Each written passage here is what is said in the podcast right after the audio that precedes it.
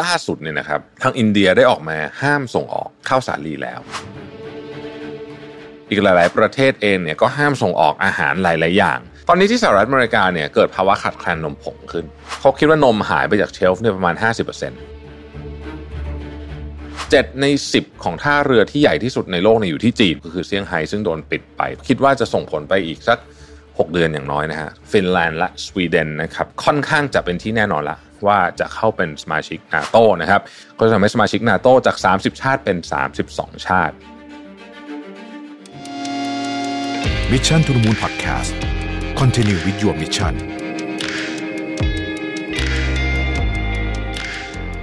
สวัสดีครับ ยินดีต้อนรับเข้าสู่สรุปข่าวประจำสัปดาห์ของ Mission to the Moon นะครับ ผมเนี่ยบันทึกเสียงวันจันทร์นะครับวันจันทร์ตอนเย็นๆนะครับก็จะเป็นวันที่ผมบันทึกเสียงเอ่อ สรุปข่าวประจำสัปดาห์ ซึ่งสัปดาห์นี้ก็มีข่าวที่น่าสนใจหลายข่าวเลยทีเดียวนะครับ ผมขออนุญาตพาทุกท่านไปที่เรื่องที่ผมคิดว่าน่าเป็นห่วงมากทีเดียวก็คือเรื่องของสถานการณ์วิกฤตอาหารหรือว่า global food crisis นะครับจริงๆต้องบอกว่ามันก็มีคนพูดกันมาสักระยะหนึ่งแล้วนะฮะว่าเราเนี่ยมีโอกาสที่จะเจอวิกฤตการณ์อาหารเยอะมากนะครับ สาเหตุ ก็ถ้าเราไปย้อนดูนะฮะเราก็จะพอทราบว่ารัสเซียกับยูเครนเนี่ยนะครับสองประเทศนี้เนี่ย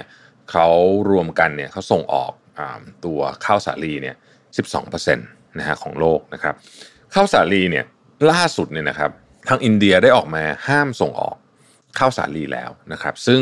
ก็ไม่ได้เกินความคาดหมายอะไรเพราะจริงๆเนี่ยอินเดียผลิตข้าวสาลีได้เยอะนะฮะแต่ว่า เขาบริโภคข้างในเยอะมากเป็นอาหารหลักชนิดหนึ่งของชาวอินเดียเลยทีเดียว แล้วก็ตอนนี้เนื่องจากว่าราคามันขึ้นเยอะมากเลยนะครับ ก็เลยมีการห้ามส่งออกนะครับรัสเซียกับยูเครนเนี่ยยังเป็นผู้ส่งออกข้าวโพดที่สำคัญมากด้วยนะครับ รวมไปถึงน้ำมันดอกทานตะวัน ซึ่งเป็นน้ำมันที่มีคนใช้อันดับ4นะฮะในสายของน้ำมันพืชนะครับน้ำมันดอกทานตะวันเนี่ยรัสเซียกับยูเครนรวมกันเนี่ยผลิตถึง 46%เลยนะฮะของปริมาณการใช้งานของโลกเรา ซึ่งแน่นอนว่าเยอะมากจริง ๆ นะครับ ถ้าพูดถึงที่ยูเครนเองเนี่ยเราก็ต้องยอมรับว่าในปีนี้เนี่ยนะฮะก็การผลิตพืชผลต่างๆเนี่ยก็คงจะเป็นไปได้ยากนะครับ รวมไปถึงปีหน้าด้วยนะฮะนี่ก็เป็นสาเหตุข้อที่หนึ่งนะครับที่ทำให้อาหารตอนนี้เนี่ยค่อนข้างจะขาดแคลนนะฮะเริ่มมีการขาดแคลน แล้วก็ราคาอาหารเนี่ยก็พุ่งทะลุไปแบบแพงมากๆนะครับ ในหลายตัว เราเล่าให้ฟังตั้งแต่สัปดาห์ก่อนว่าบางตัวเนี่ยขึ้นไป 80%บ้าง 100%บ้างต่างๆ นานาพวกนี้เนี่ยนะครับผู้อำนวยการขององค์การอาหารโลกนะฮะ World Food Program นะครับคุณเดวิดเบสลีย์เนี่ยก็ได้ออกมาให้ข่าวนะบอกว่ามีโอกาสสูงที่ปีนี้เนี่ยนะครับจะมีคนที่อดอยากจากวิกฤตการอาหารเนี่ยเพิ่มขึ้นถึง 125 ล้านคน ซึ่งถ้าเป็นจริง ๆ ตามนั้นเนี่ยก็จะ ทำให้สถานการณ์เนี่ยเลวร้ายที่สุดนับตั้งแต่สงครามโลกครั้งที่ 2 เลยทีเดียวนะครับแต่ว่าเรื่องรัสเซียกับยูเครนไม่ใช่สาเหตุเดียวมีอีกหลายสาเหตุเราจะค่อยๆไล่กันไปนะครับสาเหตุที่2นี่คือเรื่องของอากาศนะฮะปีนี้ต้องยอมรับว่าเรามีข่าวเรื่องใหญ่ๆเยอะ เรื่องของอากาศที่ค่อนข้างจะผิดปกติเนี่ยนะฮะก็อาจจะไม่ได้รับพื้นที่ข่าวสักเท่าไหร่ แต่ว่าถ้าเกิดว่าใครได้ติดตามข่าวต่างประเทศจะทราบว่าล่าสุดที่อินเดียมี heatwave นะฮะร้อนมากๆ อุณหภูมิไปแตะๆเกือบเกือบห้าสิบ นะครับทีนี้ heatwave เนี่ยมันไม่ได้แค่ทำให้คนอากาศร้อนแล้วก็ทำให้มนุษย์เสียชีวิตอย่างเดียว มันยังทำให้การปลูกพืชต่างๆเนี่ยเพี้ยนไปหมดเลยนะครับแล้วมันก็ไม่ได้เกิด heatwave แค่ที่อินเดียด้วยนะครับ เพราะฉะนั้นเนี่ยเรื่องของอากาศที่เปลี่ยนแปลงอย่างหนักในปีนี้ โดยเฉพาะอากาศที่ร้อนจัดเนี่ยนะฮะจะทำให้ผลผลิตทางการเกษตรเนี่ยโดยรวมเนี่ยลดลงนะครับลดลงแน่นอนนะฮะถ้าเกิดพูดถึงเรื่องอากาศเปลี่ยนแปลงเนี่ยนะฮะอีน็อกชิคาวาเนี่ยนะครับ เป็น Director of Agriculture Development Program ที่ Bill and Melinda Gates Foundation นะนี่คือมูลนิธิของ Bill Gates นะฮะแล้วก็ Melinda Gates ที่ก็ทำหลายเรื่องหลายหลายเรื่องในโลกนะครับหนึ่งในเรื่องที่เขาทำก็คือเรื่องอาหารนี่แหละนะครับเอ่อคุณนีน็อกเนี่ยที่เป็นที่เป็น Director ของ Agricultural Program เนี่ยเขาบอกว่า The full impact of climate change will make the Ukraine crisis impact on food prices look like kindergarten ใช้คำนี้เลยนะเขาบอกว่า แปลเป็นไทยก็คงจะแปลว่าไอ้ผลกระทบจากเรื่องของการเปลี่ยนแปลงของภูมิอากาศเนี่ย จะทำให้เรื่องยูเครนรัสเซียเนี่ยเบบีไปเลยนะก็เป็นแบบอนุบาลไปเลยนะฮะเขาบอกว่าตอนนี้ที่เราเห็นกันอยู่เนี่ยนะเป็นผลกระทบจากการเพิ่มขึ้นของอุณหภูมิแค่1องศา ลองคิดดูว่าถ้ามันเป็น 1.5 หรือ 2 องศาเนี่ยสิ่งที่เราจะเจอก็คือมแมลงนะฮะมแมลงที่เป็นมแมลงศัตรูพืชนะครับ อากาศแรงนะครับ น้ำแรงแล้วก็ความร้อนแบบที่เขาบอกว่า เราจะไม่เคยเห็นมาก่อนนะฮะเขาใช้คำว่า all hell will break loose นะฮะนี่ก็คือเรื่องของ global warming นะครับเรื่องที่3นะฮะก็คือเรื่องของปุ๋ยนะครับ คือเราก็พอทราบกันว่าปุ๋ยเนี่ยนะฮะถูกผลิตที่รัสเซียเยอะ แต่ว่าอีกการหนึ่งที่เราอาจจะไม่ค่อยรู้คือเบลารุสก็ผลิตปุ๋ยเยอะนะฮะปุ๋ยตอนนี้ราคาขึ้นไปเป็นร้อยเปอร์เซ็นต์แล้วนะครับปุ๋ยเคมีนะฮะ ทีนี้พอปุ๋ยมันแพงเนี่ยนะครับก็แน่นอนว่าเกษตรกรก็มีแนวโน้มที่อาจจะใส่ปุ๋ยน้อยลงนะครับแล้วก็ทางทฤษฎีก็คือใส่ปุ๋ยน้อยลงนะฮะผลผลิตก็ย่อมน้อยลงตามไปด้วย ก็จะส่งผลไปอีกนะฮะที่ทำให้ราคาอาหารสูงขึ้นนะครับบางรัฐบาลอาจจะสามารถที่จะช่วยเหลือนะฮะเรื่องราคาปุ๋ยได้แต่ว่าบางรัฐบาลก็อาจจะทำไม่ได้นะฮะอย่างไรก็ดีเนี่ยราคาอาหารจะต้องพุ่งขึ้นอย่างแน่นอน เวลาเราดูราคาอาหารเนี่ยนะครับมันก็ต้องไปดูที่ที่เขาเรียกว่า food price index ก็ของ World Food Program นี่แหละนะฮะเขาบอกว่าตอนนี้เนี่ยนะอาหารเนี่ยนะฮะเพิ่มขึ้นเนี่ยปีนี้ที่ผ่านมาเนี่ยหกสิบเปอร์เซ็นต์นะราคาอาหารเป็นการเพิ่มขึ้นสูงที่สุดตั้งแต่เขาทำไอ้ไอ้ food price index นี้ขึ้นมาเลย แล้วถ้าเกิดไปดูเจาะเฉพาะเรื่องที่มันส่งผลกระทบตรงๆ จากยูเครนหรือรัสเซียเนี่ยเช่นแป้งสาลีนะฮะข้าวโพด นะฮะอะไรพวกนี้หรือว่าน้ำมันดอกทานตะวันเนี่ยนะพวกนั้นเพิ่มบวกไปอีก 20%นะครับอาจจะกล่าวได้ว่าเราไม่เคยเห็นการเพิ่มขึ้นของราคาอาหารแบบนี้ ตั้งแต่มีการเก็บสถิติกันมาเลยก็ว่าได้เพิ่มขึ้นเรียงแบบคือเพิ่มขึ้นเยอะมากนะฮะคือแทบจะไม่มีอะไรไม่เพิ่มเลยทีเดียว ถ้าเราย้อนกลับไปมองเอ๊ะเราบอกว่าเอ๊ะข้าวสาลีเราประเทศไทยเรากินเยอะเราก็เยอะนะครับเพราะว่ามันต้องมาทำพวกเส้นต่างๆ ทั้งหลายเนี่ยนะฮะบะหมี่กึ่งสำเร็จรูปอะไรพวกนี้นะครับข้าวโพดเราอาจจะไม่ได้กินข้าวโพด ตรงๆเยอะแต่ข้าวโพดเป็นส่วนประกอบสำคัญมาก ๆ ของอาหารสัตว์นะครับ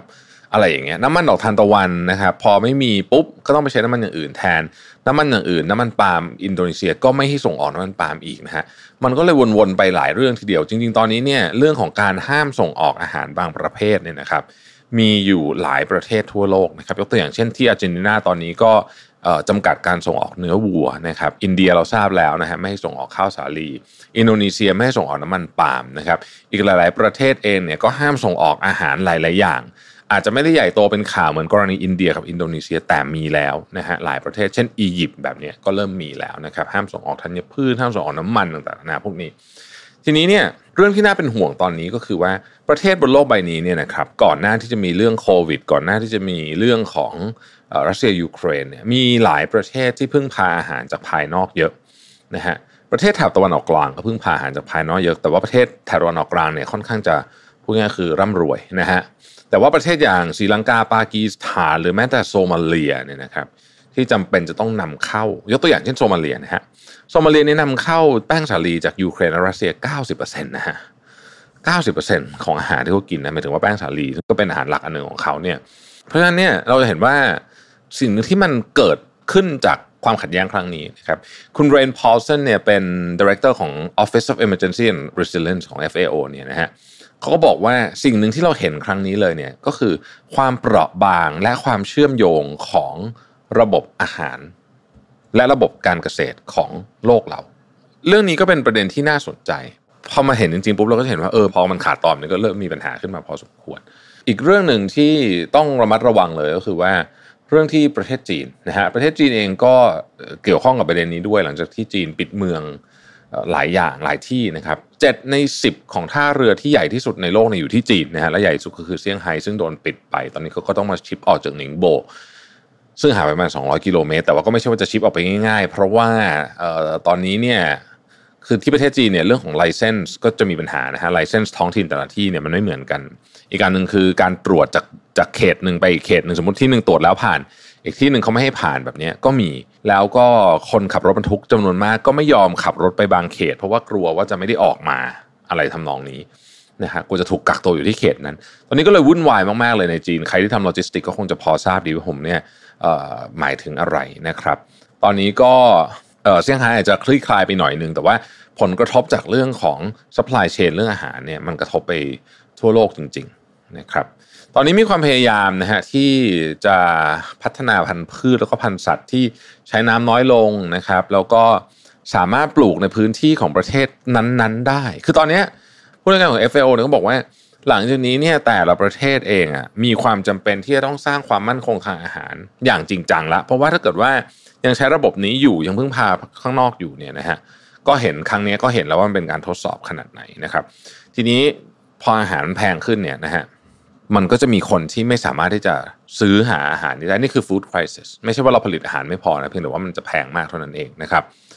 ผมพาไปดูตัวอย่างอันหนึ่งที่อาจจะไม่ได้ได้รับผลกระทบตรงๆ เพราะว่าเราเล่าเรื่องผลกระทบตรงๆไปเยอะแล้วเนี่ยเราลองไปดูอันหนึ่งฮะที่สหรัฐอเมริกาน่าสนใจนะฮะตอนนี้ที่สหรัฐอเมริกาเนี่ยเกิดภาวะขาดแคลนนมผงขึ้น นะฮะขาดแคลนนมผงถึงขนาดที่ว่าเขาคิดว่านมหายไปจากเชลฟ์เนี่ยประมาณ 50%นะครับใครที่ต้องใช้นมผงมีลูกเล็กๆ น่าจะ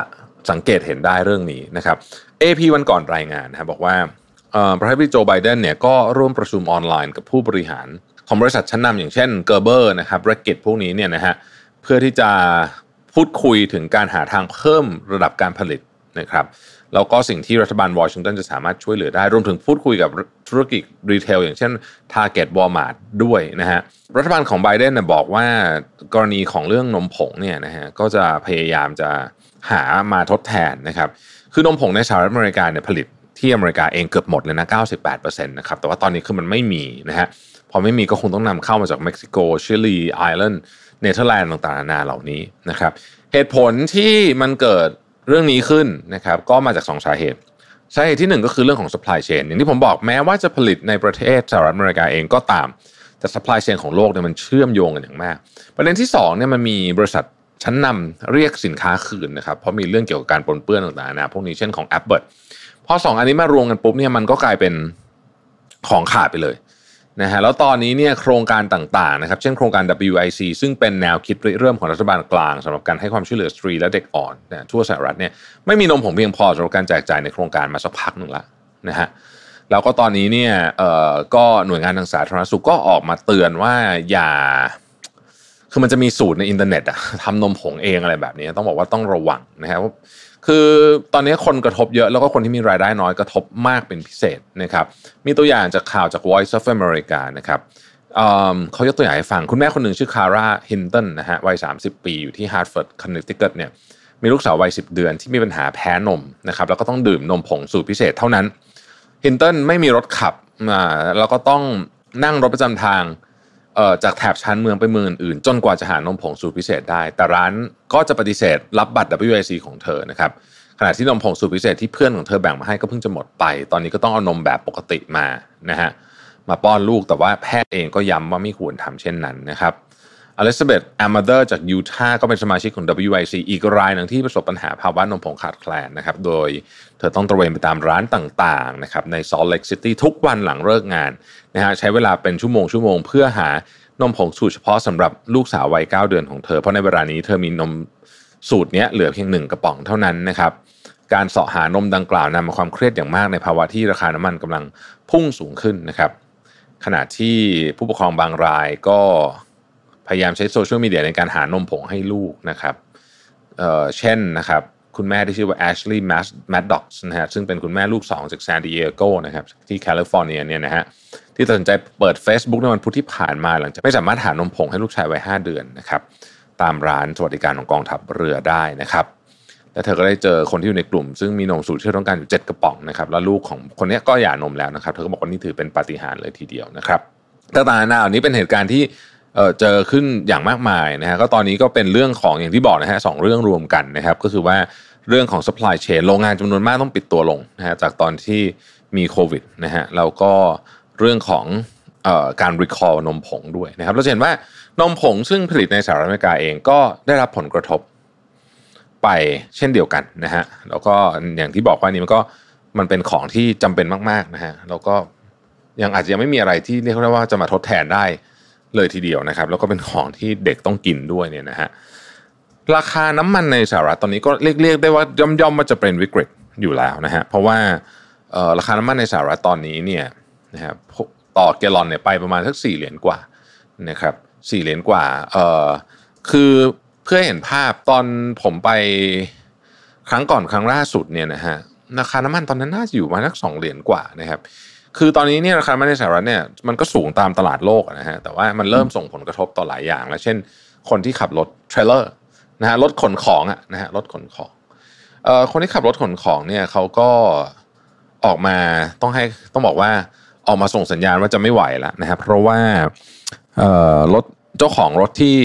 ที่ขับเนี่ยนะครับวันหนึ่งเนี่ยเขาขับรถประมาณ 10 ชั่วโมงนะรถที่เป็นรถเทรลเลอร์พ่วงอะนะครับเอ่อปกติเขาใช้ค่าเติมน้ำมันไม่เกิน 300 เหรียญนะฮะต่อ 10 ชั่วโมง แต่ตอนนี้เขาเติมน้ำมันเกือบ 800 เหรียญนะฮะเพราะฉะนั้นเนี่ยก็ลำบากหนักหนาสาหัสทีเดียวนะครับ นั่นก็เป็นเรื่องของวิกฤตการณ์ของของอาหาร ซึ่งผมคิดว่าต้องระวังนะครับ ต้องระวังมันจะลุกลามใหญ่โตไปกว่านี้นะครับยังอยู่ที่สหรัฐอเมริกานะครับสหรัฐอเมริกาเราก็มีเรื่องใหญ่ๆอีกหลายเรื่องทีเดียว อดีตซีอของ Goldman Sachs วันอาทิตย์ที่ผ่านมาให้สัมภาษณ์กับ CBS นะครับก็อดีตซีอของ Goldman Sachs คนนี้คือลอยบลังไฟนะฮะซึ่งก็ เป็น CEO ของ Goldman Sachs มาจนถึงปี 2018 นะครับแล้วปัจจุบันนี้เป็นคณะกรรมการนะฮะมี CEO คนใหม่ก็คือเดวิดโซโลมอนเนี่ยนะฮะอดีต CEO ของ Goldman Sachs ท่านนี้เนี่ยก็ให้สัมภาษณ์บอกว่าเขามีความเชื่อว่านะครับธุรกิจของสหรัฐเนี่ยนะฮะเศรษฐกิจของสหรัฐเนี่ยอยู่ในความเสี่ยงมากๆนะครับที่จะกำลังเข้าสู่การสภาวะถดถอยหรือว่า recession นะครับ เขาบอกว่าใครก็ตามที่ทำธุรกิจอยู่ตอนนี้หรือแม้แต่ประชาชนทั่วไปเนี่ยเตรียมตัวรับมือเรื่องนี้ได้เลยนะครับซึ่งมันก็มาจากหลายอย่างนะฮะแต่ว่าหลักๆก็คือเงินเฟ้อซึ่งก็ส่งผลมาจากเรื่องของ supply chain เรื่องของเมืองจีนเรื่องของยูเครนเรื่องของโควิดนะฮะและเศรษฐกิจของสหรัฐที่ร้อนแรงมากก่อนหน้านี้นะครับแล้วก็เงินเฟ้อเองเนี่ยล่าสุดเจอโรมพาวเวลเองก็ออกมาบอกแล้วว่า เฟดขึ้นดอกเบี้ยช้าเกินไปเขาคิดว่าอย่างนั้นนะฮะพอออกมาส่งอย่างนี้ปุ๊บนะฮะตลาดก็กลัวขึ้นมาเลยทันทีว่าเอ๊ะหรือจะมีการขึ้นดอกเบี้ย 0.75%หรือว่า 75 basis point หรือไม่นะครับเอ่ออดีตที่ของ Goldman Sachs เนี่ยบอกว่าเครื่องมือที่เฟดมีอยู่ตอนนี้ก็คือดอกเบี้ยเนี่ยนะครับมันเป็นเครื่องมือที่ส่งพลังมาก แต่มันใช้ยากมากๆ เพราะเวลาใช้เนี่ยน้อยเกินไปก็ไม่ได้ผล เยอะเกินไปก็จะ recession นะครับแล้วก็เปลี่ยนแปลงยากด้วย นะฮะเปลี่ยนแปลงยากด้วย คือทำอะไรผิดไปปุ๊บเนี่ยก็ยากนะครับหลายครั้งที่เฟดเองก็ขึ้นดอกเบี้ยไป โดยความตั้งใจดีนะแต่ว่าบางทีมันผิดจังหวะผิดเวลาตัวเลขไม่ได้ก็เข้าสู่ recession ไปก็มีหลายครั้งมาแล้วในประวัติศาสตร์ของสหรัฐอเมริกานะครับทีนี้อย่าลืมว่าเป้าหมายของเงินเฟ้อของสหรัฐอเมริกาเนี่ยสองเปอร์เซ็นต์นะฮะตอนนี้นี่มันไม่ได้มีความใกล้เคียง 2%เลยแม้แต่น้อยนะครับมันอยู่ที่ประมาณ 8.3%ล่าสุดถึงแม้ว่าจะลดลงมาบ้างนิดหน่อยแล้วเนี่ยนะครับแต่ก็ยังถือว่าอยู่ในระดับที่สูงมาก ๆอยู่ นะครับเมื่อกี้คืออดีต CEO คนนี้คือ CEO ปัจจุบันเดวิดโซโลมอนนะฮะเดวิดโซโลมอนก็อาจจะพูดด้วยโทนที่เบาลงมาสักหน่อยหนึ่งนะฮะเขาก็บอกว่ามันก็มีโอกาสเหมือนกัน แต่เขาคิดว่าน่าจะยังพอควบคุมอยู่นะครับ CEO คนปัจจุบัน Goldman Sachs เดวิดโซโลมอนก็เป็นอีกหนึ่งคนที่ออกมาให้สัมภาษณ์เกี่ยวกับเรื่องราวของเศรษฐกิจอยู่บ่อยครั้งนะครับน่าสนใจเป็นเกร็ดเล็กๆน้อยๆนะครับเดวิดโซโลมอน CEO ของ Goldman Sachs คนปัจจุบันเนี่ยนอกจากเป็น CEO ของวาณิชธนกิจ ระดับโลกอย่าง Goldman Sachs แล้วเนี่ยนะฮะ เดวิดโซโลมอนยังเป็นดีเจด้วยนะครับ เล่นกันจริงจังเลยนะครับ ชื่อดีเจ D-Sol นะเอ่อไปเปิดแผ่นที่มีเอ่อพวกนิวยอร์กไมอามี่บาฮามาสอะไรแบบนี้นะฮะเขาเป็นดีเจแนว EDM นะฮะอืมน่าสนใจมากทีเดียวนะฮะนี่ก็เป็นอีกคนที่เวลาผมอ่านเรื่องเขาผมรู้สึกว่าเออจริงๆ คนเรามันมีหลายอาชีพได้ จริง ๆ ไม่สามารถไม่ไม่ต้องมีอาชีพเดียวนะฮะเดวิดโซโลมอนก็เป็นอีกคนหนึ่งที่ให้แนวคิดที่น่าสนใจดี นะครับกระโดดพาไปที่ประเทศจีนสักเล็กน้อยนะฮะเมืองจีนก็เหมือนจะมีข่าวดีนะฮะว่าเออเซี่ยงไฮ้ก็น่าจะใกล้ๆจะเปิดแล้วเนี่ยนะครับแต่ว่าก็ยังไม่ค่อยมีใครจะสามารถรับประกันได้ 100%เรามาดูเรื่อง supply chain ที่เมืองจีนหน่อยนะฮะเมืองจีนเนี่ยนะครับถ้าพูดว่าประเทศจีนเนี่ยนะครับเเกี่ยวข้องกับระบบการซื้อขายของโลกเนี่ยต้องบอกว่าเยอะมากๆสุดๆเลยนะครับ 20%นะฮะ20%นะครับบริษัทที่กระทบกับเรื่องนี้ มีทั่วโลก ตั้งแต่ Apple Tesla GE นะฮะ Amazon Adidas Estee Lauder ทุกอุตสาหกรรมทุกธุรกิจจริง ๆ จากการปิดเมืองของประเทศจีนนะครับจริงๆ การปิดเมืองของประเทศจีนเนี่ยเขาไม่ได้เพิ่งมีนะฮะก่อนหน้านี้เรามีที่เซินเจิ้นนะครับเสร็จแล้วเราก็มีที่เซี่ยงไฮ้เซี่ยงไฮ้นี่นานเลยนะฮะแล้วก็มีอีกหลาย ๆ ที่หลาย ๆ เมืองที่ที่เป็นเมืองที่เล็กลงไปหน่อยนะครับทีนี้เซี่ยงไฮ้เนี่ยเป็น port ที่ใหญ่ที่สุดในโลก นะครับและอย่างที่บอกนะฮะว่า 7 ใน 10 port ของ portเรือที่ใหญ่สุดในโลกเนี่ยอยู่ที่จีนนะฮะเช่นหนิงโบเซินเจิ้นกวางโจวเป็นต้นพวกนี้เนี่ยนะฮะซึ่งพอมันเกิดปิดขึ้นมาปุ๊บเนี่ยมันยากมากเลยนะครับที่ที่จะไปสวิตช์ supply chain เร็วแบบนั้น แค่คุณจะย้ายจากท่าเรือเซี่ยงไฮ้มาที่หนิงโบเนี่ยนะฮะซึ่งก็กล่าวห่างไป 200 กิโลเนี่ยก็ไม่ใช่ว่าจะมาได้ เพราะว่าหารถไม่ได้นะฮะอย่างที่บอกนะครับ ตอนนี้มันมีเอ่อเรียกว่าตรวจที่หนึ่ง license ที่หนึ่งใช้ได้เอามาใช้อีกที่หนึ่งใช้ไม่ได้ อะไรแบบนี้เป็นต้นเอ่อตอนนี้หลายคนก็เลยหาคนขับรถไม่ได้นะครับขณะนี้รัฐบาลกลางกำลังหาวิธีการว่าจะจัดการยังไง ให้ไอ้พวกใบอนุญาตของรัฐบาลท้องถิ่นเนี่ยมันสามารถเชื่อมโยงกันได้เป็นแบบหนึ่งอันพออะไรแบบนี้เป็นต้นนะฮะคือเรื่องนี้ก็เป็นเรื่องที่น่าหนักใจมาก ๆ เลยของจีนทีเดียวนะครับเซี่ยงไฮ้เองเนี่ยนะฮะก็ต้องบอกว่ารถ10 ล้อไม่ใช่รถขนของต่างเนี่ยปริมาณก็ลดลงมาถึง45%ความสามารถในการขนของทั้งหมดแล้วลองคิดดูสิว่ามัน ว่ามันเยอะขนาดไหน แล้วก็ค่ารถเนี่ยมันเพิ่มขึ้นบางที5เท่านะฮะไม่ใช่5%นะครับ5เท่านะฮะแล้วก็ตอนนี้เนี่ยที่เซี่ยงไฮ้เนี่ยนะครับคอนเทนเนอร์เนี่ยนะฮะระยะเวลาการรอคอนเทนเนอร์เนี่ยเพิ่มขึ้นถึง 174%ล่าสุดคือวันที่วันที่สัปดาห์ที่แล้วนะฮะพฤษภาเนี่ยเพิ่มเทียบกับปลายเดือนมีนานะฮะเพิ่มขึ้นหนึ่งหนึ่งร้อยเจ็ดสิบสี่เปอร์เซ็นต์นะครับ แล้วก็ถ้าเกิดว่าเราไปดูเว็บไซต์ที่เขาให้ดูเรืออยู่ตรงไหนเนี่ยนะฮะก็จะเห็นว่ามีท่าเรือเนี่ยจอดรออยู่นอกเซี่ยงไฮ้นี่เยอะมากเยอะมากจริงๆนะฮะเขาบอกว่าการขนส่งโดยเฉลี่ยเนี่ยนานขึ้นประมาณ 50%นะครับแล้ว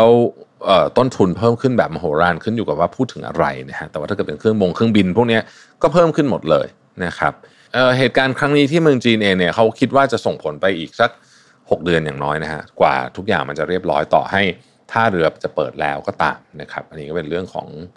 ออประเทศจีนนะฮะที่คิดว่าโอ้หนักหนาสาหัสทีเดียวยังอยู่ที่กระโดดกลับมาที่สหรัฐอเมริกานิดหนึ่งนะครับ เมื่อสัปดาห์ที่ผ่านมาก็มีเรื่องเศร้าเกิดขึ้นเรื่องหนึ่งนะครับ ที่เมืองบัฟฟาโลที่นิวยอร์กนะฮะมีเด็กหนุ่มนะฮะอายุ 18นะครับซึ่งเป็นเด็กหนุ่มผิวขาวเนี่ยนะฮะใส่เรียกว่าเป็นชุด ชุด tactical อะนะฮะก็คือชุดที่แบบเหมือนทหารนะครับ เต็มยศนะฮะพร้อมด้วยเสื้อเกราะกันกระสุนนะครับแล้วก็หมวกที่มีกล้องวิดีโอที่เอาไว้ livestream นะครับเข้าไปที่ซูเปอร์มาร์เก็ตที่บัฟฟาโลเนี่ยนะครับที่ชานเมืองบัฟฟาโลนะครับแล้วก็เริ่มกราดยิงคนนะฮะกราดยิงคนเนี่ยยิงตั้งแต่คนที่อยู่ข้างหน้านะฮะแล้วก็เข้าไปถึงก็เจอเรียกว่าเป็น รปภซึ่งรปภท่านนี้เนี่ยก็เคยเป็นตำรวจเก่าด้วยนะฮะรปภก็ยิงสู้แต่ว่าไปโดนผู้เนี่ยคนเนี้ยนะฮะแต่ว่าไปโดนคนร้ายนะแต่ว่าดันโดนเสื้อเกราะนะฮะรปภก็เลยถูกยิงเสียชีวิตนะครับ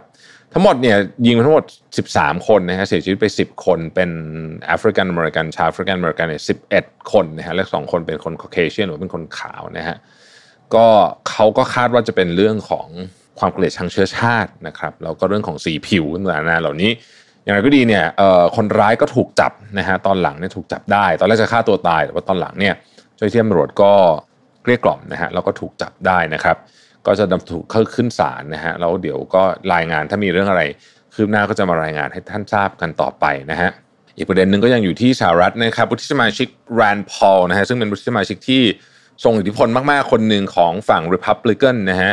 ก็ออกมาคล้ายๆกับท้วงติงนะฮะการอนุมัติก็ประมาณ 40,000 ล้านดอลลาร์สหรัฐที่เราเล่าไปเมื่อสัปดาห์ที่แล้ว ว่าจะไปช่วยยูเครน ซึ่งผ่านจากสภาล่างมาเรียบร้อยแล้วเนี่ยตอนนี้ต้องผ่านวุฒิสภานะครับ ซึ่งตอนนี้พอแรนก็ออกมาเหมือนกับคล้ายๆ กับบอกว่าเฮ้ยถ้าเกิดว่าเราจะไปปกป้องยูเครนเนี่ยเราต้องปกป้องประเทศเราเองให้ได้ก่อนหมายความว่าถ้าไปช่วยยูเครนแล้วเศรษฐกิจสหรัฐไม่ดีเนี่ยมันมันก็จะส่งผลกระทบต่อเรามากกว่านะครับเหตุผลที่เสียงของคนนี้มีต้องต้องฟังเลยนะฮะก็เพราะว่า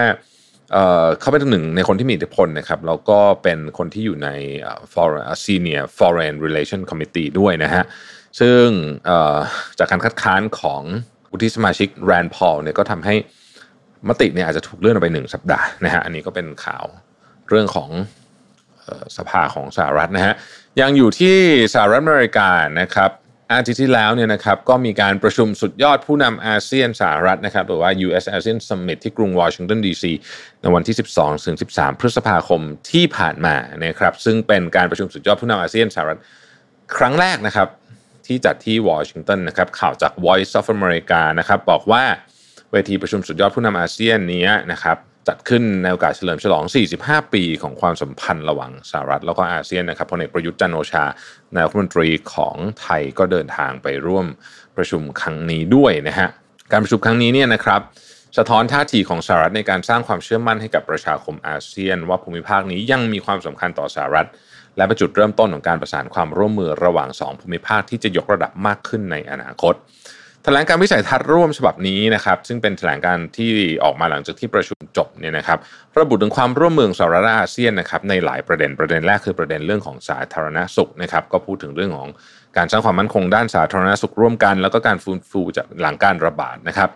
อีกอันหนึ่งเป็นเรื่องของการพูดถึงกรอบการค้าและการลงทุนอาเซียน หรือว่าอาเซียน US Trade and Investment Framework Arrangement และ แผนปฏิบัติการโครงการร่วมมือทางเศรษฐกิจแบบขยาย หรือว่า expanded economic economic engagement initiatives work plan นะครับซึ่งเป็นการเข้ามามีส่วนร่วมของสหรัฐมากขึ้นในภูมิภาคนี้นะครับมีข่าวออกมาว่าสหรัฐจะให้ความช่วยเหลืออาเซียนเป็นเงินจำนวนประมาณ 150 ล้านเหรียญสหรัฐนะครับ นอกจากนี้เนี่ยสหรัฐและอาเซียนยังตกลง เรื่องความร่วมมือสนับสนุนการค้าและการลงทุน แล้วก็เรื่องของ supply chain ในการเชื่อมโยง จุดต่างๆ ในภูมิภาคนะครับทั้งเรื่องของการกระจายสินค้า การกระจายการบริการการแพทย์เทคโนโลยี การคมนาคมทั้งทางบกทางทะเลและทางอากาศนะครับรวมถึงการพัฒนาโครงสร้างพื้นฐานแล้วก็สาธารณูปโภคใหม่ๆ เพื่อรองรับเทคโนโลยีเช่นอย่างรถไฟฟ้าพวกนี้เป็นต้นด้วยนะครับสำหรับประเด็นที่มีคนจับตามองมากที่สุดก็คงจะหนีไม่ไม่พ้นเรื่องของ geopolitics หรือว่าภูมิรัฐศาสตร์ของโลกนะครับแถลงการวิสัยทัศน์ร่วมนี้ไม่ได้กล่าวถึงรัสเซียตรงๆนะฮะ แม้ว่านี่น่าจะเป็นประเด็นที่ทำเนียบข่าวต้องการกระตุ้นให้อาเซียนขับเคลื่อนไปในทิศทางเดียวกันกับสหรัฐและชาติตะวันตกนะครับแม้ว่าจะไม่ได้กล่าวถึงรัสเซียตรงๆ แต่ว่ามีการระบุถึงยูเครนในช่วงท้ายๆของแถลงการนะครับเป็นการพูดถึงนิดหน่อยนะฮะซึ่งประเทศผู้ร่วมประชุมสุดยอดกล่าวว่า จะยังคงยืนยันการเคารพนะฮะต่ออธิปไตย ความเป็นเอกภาพทางการเมือง และบูรณภาพเหนือดินแดนของยูเครนนะครับ ซึ่งแน่นอนว่าก็เกี่ยวข้องกับเรื่องของการเรียกร้องให้ยุติความรุนแรงและหาทางออกอย่างสันติด้วยนะครับ แล้วก็มีการพูดถึงทะเลจีนใต้น่าสนใจนะครับประเด็นนี้นะครับ ในการพูดถึงเรื่องของทะเลจีนใต้เนี่ยนะครับแถลงการระบุว่ามีแผนการที่จะสร้างความสัมพันธ์ใหม่ เพื่อส่งเสริมความร่วมมือและการประสานงานระหว่างกันนะครับ ทั้งในเรื่องของความมั่นคง การปราบปรามการทำประมงผิดกฎหมาย และความมั่นคงในทะเลจีนใต้ ซึ่งแถลงการให้ความสำคัญต่อการลดความตึงเครียดและลดเหตุการณ์สุ่มเสี่ยง และยังคงย้ำว่าควรมีการเคารพกฎหมายระหว่างประเทศในน่านน้าดังกล่าวนะครับจากความสำคัญของเรื่องนี้สอดคล้องกับการประกาศของโจไบเดนในวันศุกร์นะฮะว่าได้เกิดโครงการความร่วมมือทางทะเลใหม่มูลค่า 60 ล้านดอลลาร์สหรัฐนะฮะเกาหลีเหนือถูกพูดถึงเหมือนกันนะฮะในในในในแถลงการนี้สั้นๆนะฮะ โดยอาเซียนเรียกร้องให้รัฐบาลเปียงยางทำตามมติของคณะมนตรีความมั่นคงนะครับในประเด็นของการทดลองขีปนาวุธ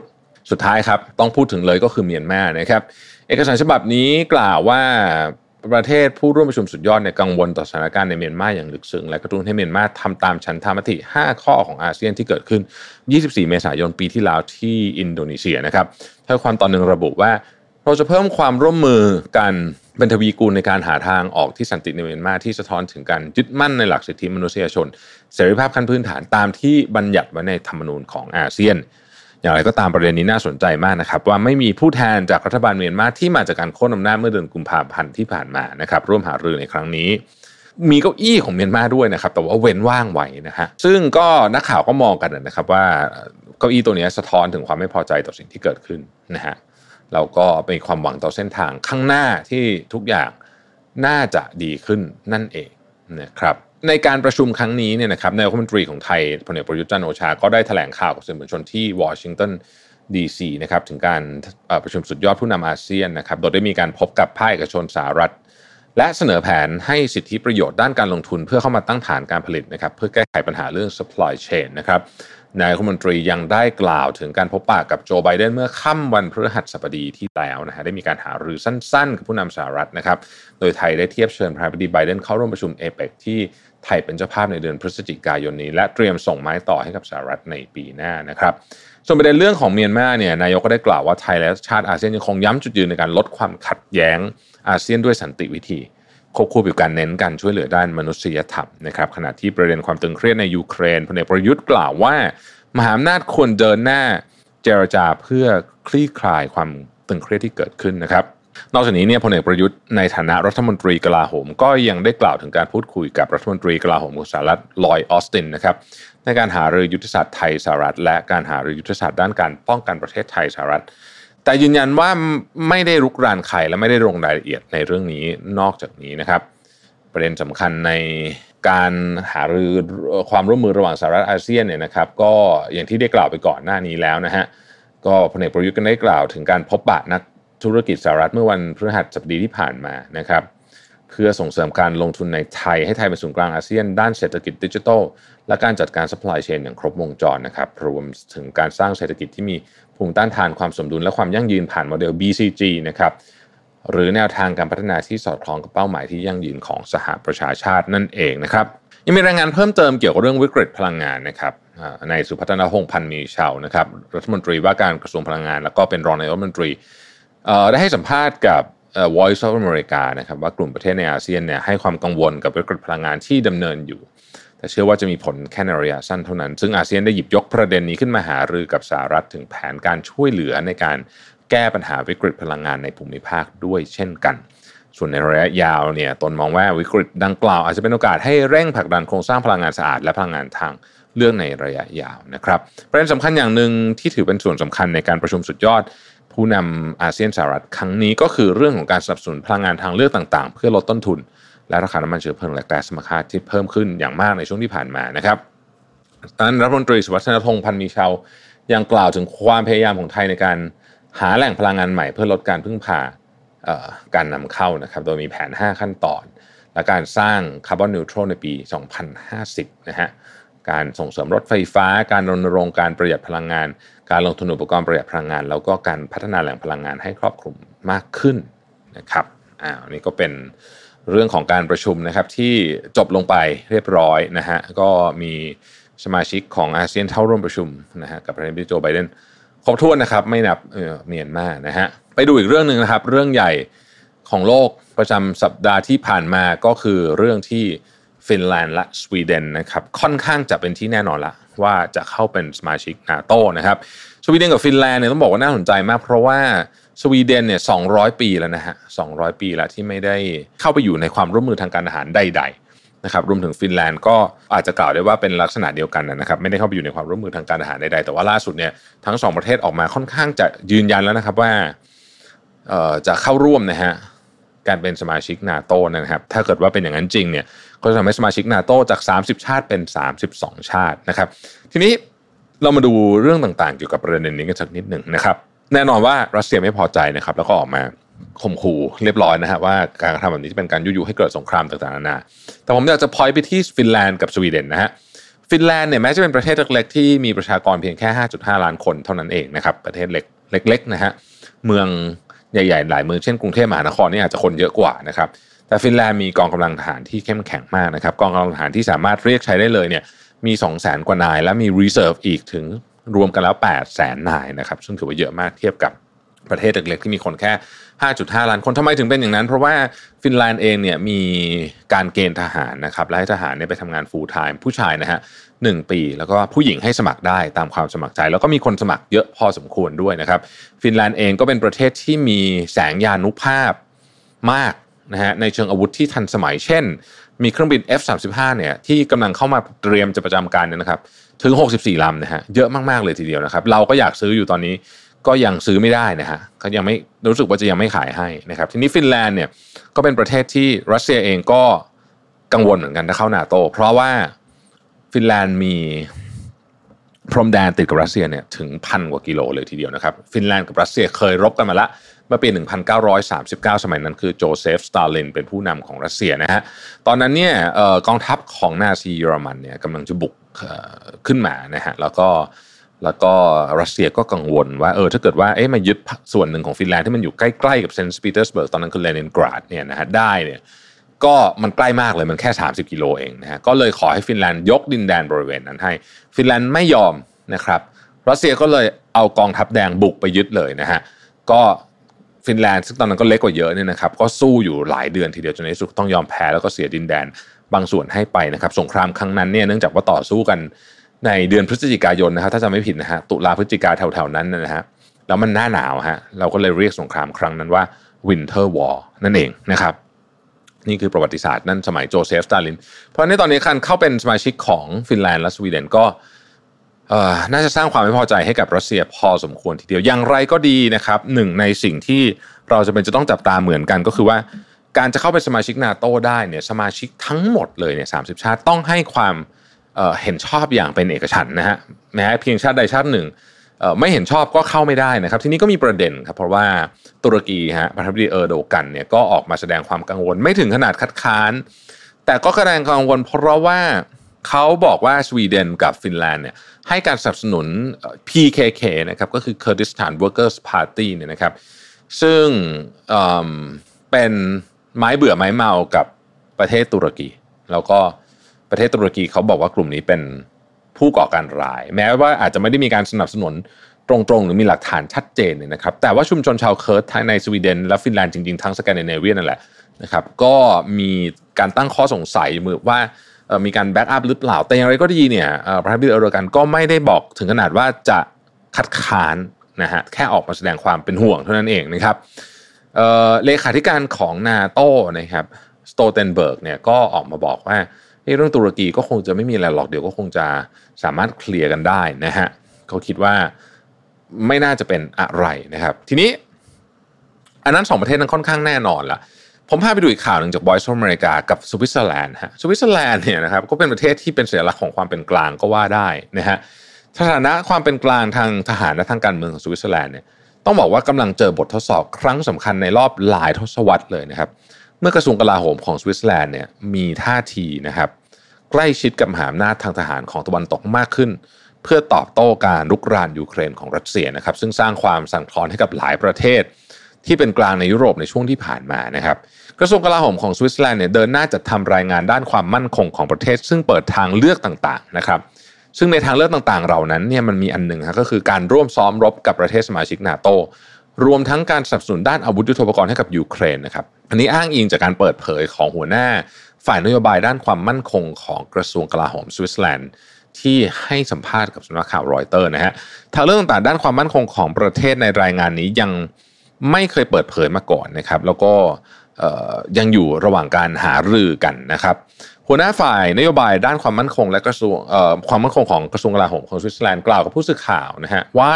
ท้ายที่สุดแล้วอาจมีการเปลี่ยนแปลงหนทางที่ความเป็นกลางจะได้รับการตีความ และรัฐมนตรีกลาโหมของสวิตเซอร์แลนด์กล่าวก่อนภารกิจการเยือนกรุงวอชิงตันในสัปดาห์นี้ว่าสวิตเซอร์แลนด์ควรทำงานร่วมกันใกล้ชิดมากขึ้นกับนาโตแต่ก็ไม่ได้หมายว่าจะไม่ได้หมายความว่าจะต้องเข้าเป็นสมาชิกนาโต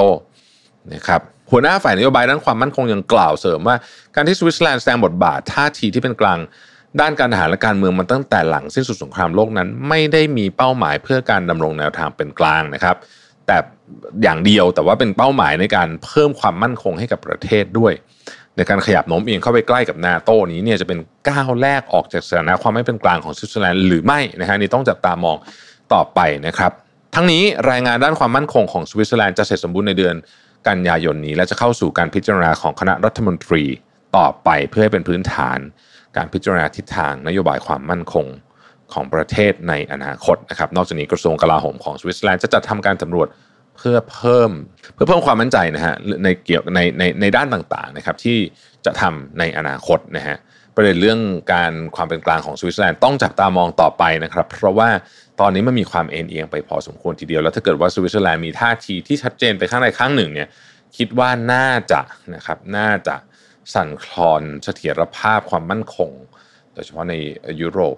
ตะวันตกอีกครั้งหนึ่งเป็นอย่างมากเลยทีเดียวนะครับ ต้องลองไปดูว่าจะเป็นยังไงต่อไปบ้างนะครับอ๋ออีกเรื่องหนึ่งนะฮะแหมเรื่องนี้ไม่กล่าวถึงคงจะไม่ได้เลยทีเดียวนะครับ เมื่อสัปดาห์ที่ผ่านมาก็ข่าวใหญ่นะฮะเกี่ยวกับตลาดคริปโตเคอเรนซีนะครับ ลูน่านะฮะและ UST นะครับจริงๆต้องบอกว่านี่คือเหรียญประจำแพลตฟอร์ม Terra Blockchain นะฮะคือ UST เนี่ยนะครับ UST นะมันมี USDT USDC เลยด้วยเอา UST เนี่ยนะครับ UST เนี่ยเป็นเหรียญที่เรียกว่า stable coin คอนเซ็ปต์ของมันก็คือจะตรึงมูลค่าของตัวเองเนี่ยไว้กับดอลลาร์สหรัฐแบบหนึ่งต่อหนึ่งนะครับโดยมีเหรียญอีกข้างหนึ่งนะฮะที่ชื่อว่าลูน่านะครับจะมีอัลกอริทึมระหว่างกันนะฮะ หลักการคืออย่างนี้ ถ้าเกิดว่า UST เนี่ยมีความต้องการสูง ก็จะไปดึงราคาเหรียญลูน่าเนี่ยนะฮะขึ้นไปด้วยก็คือจะไปเผาเหรียญลูน่าแล้วก็มิ้นเหรียญ UST ขึ้นมาเพื่อให้ราคามันกลับมาที่1ดอลลาร์สหรัฐนะฮะแต่ถ้าเกิด UST มีความต้องการต่ำคือถูกขายเนี่ยนะฮะก็จะไปเผาเหรียญ UST แล้วก็ไปมิ้นก็คือเพิ่มเหรียญลูน่าขึ้นมา ทีนี้ใน 2 สัปดาห์ที่ผ่านมาจริงๆเริ่มต้นมาวันที่7เนี่ยนะฮะก็มีการถล่มเหรียญ UST นะครับโดยการ มีแรงเทขายมาแบบมโหฬารเลยทีเดียวจนทำให้ UST หลุดเพกเพกก็คือการยึด1ต่อ1ไว้เนี่ยนะครับหลังจากนั้นตลาดก็ตระหนกนะครับ แล้วก็กลไกการทำงานที่เราเรียกว่าเอ่อ algorithmic เนี่ยนะฮะมันก็ทำหน้าที่ของมันนะฮะเหรียญลูน่าก็ถูกปั๊มออกมาเพิ่มขึ้น ถูกมินเอ่อถูกมินออกมาเพิ่มขึ้น มูลค่าก็ลดลงนะฮะแล้วก็คนก็ตื่นตระหนกจากที่เป็นเหรียญลูน่าเนี่ยเป็นเหรียญที่ติด top 10 แล้วก็คนไทยเล่นเยอะมากนะครับเหรียญตัวนี้เนี่ยจากร้อยเป็นหลักร้อยเหรียญนะ นะฮะร้อยเหรียญนะฮะต่อหนึ่งเหรียญนะหนึ่งเหรียญเท่าร้อยกว่าเหรียญดอลลาร์สหรัฐเนี่ยลงมาตอนแรกลงมา1 0.1แล้วก็0จุดจนมีศูนย์หลายตัวมาก ผมจำไม่ได้ว่าราคาต่ำสุด ก่อนที่จะมีการหยุดการซื้อขายในแพลตฟอร์มที่ดังๆ อย่างเช่น Binance เนี่ยมันมีศูนย์อยู่ข้างหน้าข้างหลังจุดนี้ทุนนิยมกี่ตัวนะครับแต่ว่าการลดลงของมูลค่าเนี่ยลดลงไป 99.8%อะไรแบบนี้นะนั่นหมายถึงว่าถ้าเกิดว่าคุณถืออยู่ตอนที่มัน 100 เหรียญ US ดอลลาร์สหรัฐ สมมติคุณถือไว้10ล้านบาทณวันนี้คุณเหลือเงินไม่กี่พันบาท มีคนหมดเนื้อหมดตัวจากเรื่องนี้เยอะมากทีเดียวนะครับ แล้วก็มีข่าวมาว่าหลายคนถึงขั้นคิดจะเอ่อเรียกว่าคิดจะกระทำการฆ่าตัวตายอะไรแบบนี้เลยเนี่ยนะฮะก็มีข่าวมาจากสำนักข่าวต่างประเทศอย่างก็ดีล่าสุดเนี่ยทางโดควอนซึ่งเป็นหนุ่มเกาหลีใต้อายุ 31เนี่ยเขาบอกว่าเขาคิดว่าลูน่าเนี่ยมันมันมันจบไปละนะฮะ แล้วก็ UST เองเนี่ยก็อาจจะขาดความเชื่อมั่นของการเป็นเหรียญที่เรียกว่าเป็นการเงินแบบ decentralized แต่เขายังเชื่อในระบบ decentralized อยู่ แต่เขาเชื่อว่าชุมชนและระบบนิเวศของเทอร่ายังเหลืออยู่ แล้วเขาก็จะคล้ายๆกับว่าจะฟื้นฟูเทอร่าเชนขึ้นมานะครับโดยสิ่งที่ทำต่อไปเนี่ยนะครับก็คือการเซตระบบให้เหลือ 1,000จำนวนเหรียญ1,000 ล้านเหรียญนะครับแล้วแจกไปยังคนต่างๆ เหล่านี้มีด้วยกัน 4 ปาร์ตี้ 40%แรกให้คนที่ถือลูน่าในวันก่อนเกิดเหตุการณ์ที่ UST จะต่ำกว่า 1 ดอลลาร์สหรัฐนะฮะอันที่2เนี่ย 40%ให้คนที่ถือเหรียญ UST นะครับ โดยมีการโปรเรทตามการอัปเกรดของระบบนะฮะ อันที่3เนี่ย 10%นะครับ ให้คนที่ถือเหรียญลูน่าจนถึงช่วงสุดท้ายก่อนที่จะมีการระงับบล็อกเชนนะก่อนก่อนที่มีการระงับเทราเชนนะฮะ แล้วก็ 10%เนี่ยให้กับเป็นเงินทุนสำหรับชุมชนในการพัฒนาต่อไป แต่ผู้สันทัดกรณีในวงการก็บอกว่าโอ้มันคงจะยากมากละที่ไอ้ลูน่าเนี่ยจะกลับมาได้นะครับเรามาดูปริมาณสป라이ของลูน่าในระบบหน่อยนะฮะก่อนที่จะเกิดเรื่องเนี่ยมีเหรียญอยู่ทั้งหมด 340 ล้านเหรียญลูน่านะฮะหลังเกิดเรื่องนะฮะมีเหรียญลูน่าอยู่ถึง 6.5 ล้านล้านเหรียญเพิ่มมาไม่รู้คำนวณไม่ถูกเลยนะฮะนั่นแหละนะฮะก็ Market Cap ก็ลดลงอย่างมหาศาลนะครับจริงๆเนี่ยต้องบอกว่า Luna Foundation เนี่ยใช้ ใช้สินทรัพย์จำนวนมากออกมาสู้ เช่น Bitcoin เนี่ยใช้ไป 80,000 BTC นะฮะถ้าเกิดว่าคิดราคา Bitcoin สัก 1.2 ล้านก่อนหน้าที่มันจะลงหนักๆเนี่ยนะ80,000 BTC ก็นั่นแหละฮะประมาณเกือบเกือบแสนล้านนะเยอะมากนะฮะนั่นแหละฮะเรานี่ก็คือเรื่องราวของเหรียญลูน่าที่ต้องบอกว่าเป็นหนังสยองขวัญจริง ๆสำหรับหลายคนโดยเฉพาะคนที่ถืออยู่แต่ว่าตลาดคริปโตทั้งหมดก็โดนไปด้วยหมดนะฮะไม่ได้มีใครที่รอดนะฮะก็ราคาก็ปรับลง อย่างมโหฬารแม้ว่าจะไม่ได้ถือเหรียญคริปโตตรงๆ แต่ก็โดนกันหมดนะครับอย่างไรก็ดีก็อยากให้ทุกคนตั้งสติดีๆนะฮะแล้วก็ต้องเข้าใจว่านี่แหละ มันก็เป็นการลงทุนมันเสี่ยงจริงแล้ว อันนี้ก็เสี่ยงมากอยู่แล้วนะฮะคนที่เข้ามาก็ต้องรู้เนาะว่าไม่มีหรอกเงินที่ได้มาหมูหมูนะครับ ก็จะเป็นแบบนี้นะฮะที่เราอาจจะเจออีกหลายตัวทีเดียวนะครับ ต้องระวังนะฮะโอเคนะครับ ก็รวมๆก็น่าจะมีข่าวประมาณนี้นะครับ อย่าลืม เลือกตั้งผู้ว่ากันด้วยนะฮะวันอาทิตย์ที่จะถึงนี้นะครับ ก็ทุกสัปดาห์เราจะกลับมาพร้อมกับข่าวที่เป็นเรื่องย่างสำคัญสำคัญที่ผมคิดว่าทุกท่านควรจะต้องรู้ไว้นะฮะเราจะได้นำไปต่อยอด หรืออย่างน้อยสุดนำไปพูดคุยกับผู้คนได้นะครับสำหรับวันนี้ต้องขอบคุณที่ติดตามนะครับ แล้วเราพบกันใหม่สัปดาห์หน้านะครับ สวัสดีครับ Mission to the Moon Podcast Continue with your mission